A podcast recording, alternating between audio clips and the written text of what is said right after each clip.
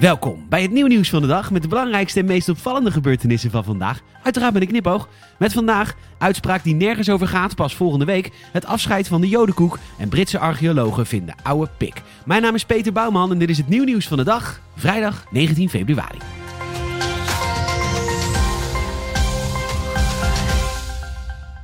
De coronacijfers gaan niet echt de goede kant op en dus de enige manier om de avondklok van tafel te krijgen is via de rechter. Of ja, ook weer niet, want de avondklok zou ook in wetgeving worden gegoten en dus blijft deze sowieso. Dus de rechtszaak over de avondklok heeft eigenlijk helemaal geen zin meer. Maar goed, toch gaat hij door, maar dan niet deze week. Het gerechtshof in Den Haag heeft na het aanhoren van de argumenten van de landsadvocaat en viruswaarheid in hoger beroep bekendgemaakt volgende week een uitspraak te zullen doen. Het lukt het hof niet om er vandaag al iets over te zeggen. De uitslag wordt volgende week vrijdag schriftelijk bekendgemaakt. Maar het heeft eigenlijk helemaal geen zin meer. Of nou ja, principieel dan, maar hm, nee, niet echt.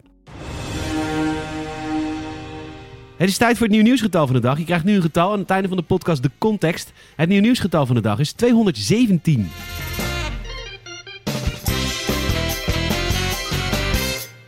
De koekenbakkers van Davelaar hebben de naam van hun jodenkoeken veranderd in odekoeken. Ze vinden de naam niet meer van deze tijd en snoepen dus naar eigen zeggen twee letters van de naam af.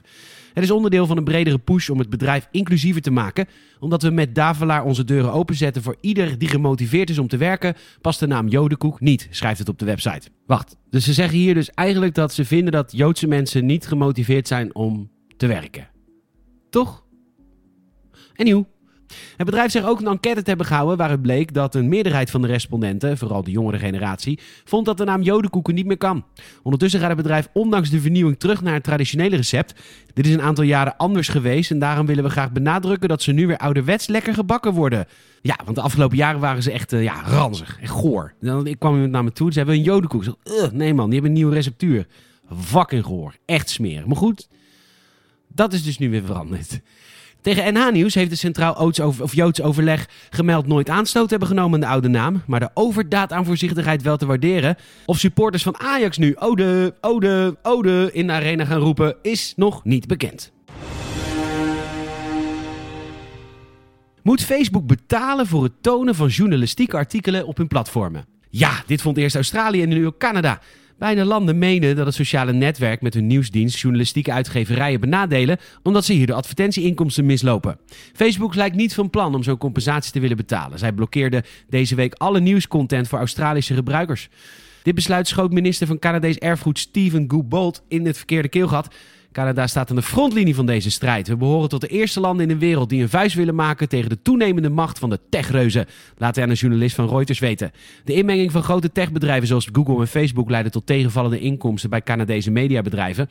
Als er niets aan het beleid verandert, liggen naar schatting 700 van de totaal 3100 arbeidsplaatsen bij printmediabedrijven op de tocht. De uitgeverijen drongen er bij de overheid op aan om in te grijpen.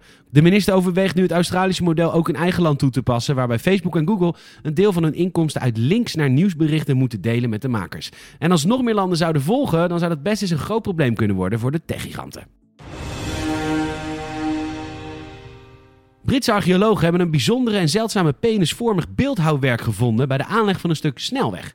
Het kunstwerk werd aangetroffen op een gebroken molensteen die rond 2018 werd opgegraven bij de verbreding van de Britse A14. Archeologen hebben de steen recentelijk gerepareerd, waarop de vallesvormige afbeelding tevoorschijn kwam. Volgens de BBC is dit nog maar de vierde dergelijke Romeinse dikpik. De piemelduider van het project noemt de afbeelding van de penis een belangrijk symbool voor macht en vruchtbaarheid in de Romeinse wereld, dat door veel soldaten in amuletvorm gedragen werd. Ja, dat lijkt me ook. De foto is te zien op nieuwnieuws.nl en uh, dat ding is zo groot, dat kan natuurlijk, uh, kan natuurlijk helemaal nooit. Wat? Wel, dat kan...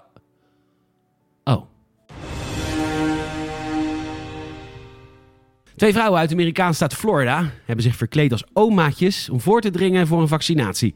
Dat meldt een lokaal televisiestation. De twee vrouwen van 43 en 44 jaar oud hadden zich in een Mrs. Doubtfire-achtige vermomming gehulpt om sneller hun tweede vaccinatie te kunnen bemachtigen. De outfit werd volgens de verslaggevers afgemaakt met slaapmutjes, handschoenen en brillen. Eigenlijk alles wat oude mensen dragen. Het is niet duidelijk of ze een eerste prikje met dezelfde truc hebben verkregen, maar de politie is bang van wel. Inmiddels zijn ze aangeklaagd voor het betreden van een verboden gebied en de beveiliging rond het congrescentrum waar ze hun poets uitvoerden is aangescherpt.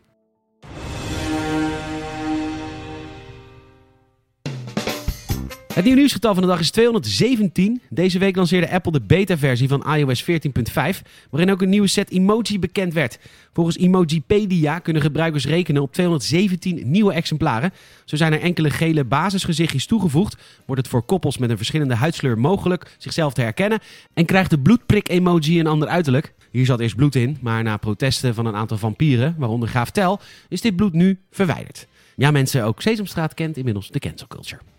Dan nog één ding. We kregen een aantal klachten van uh, luisteraars uh, vanwege uh, het, lied van Hans Steeuwen featuring Björgen. Dat, omdat we dat af en toe draaien, dat dat in mensen hun hoofd blijft.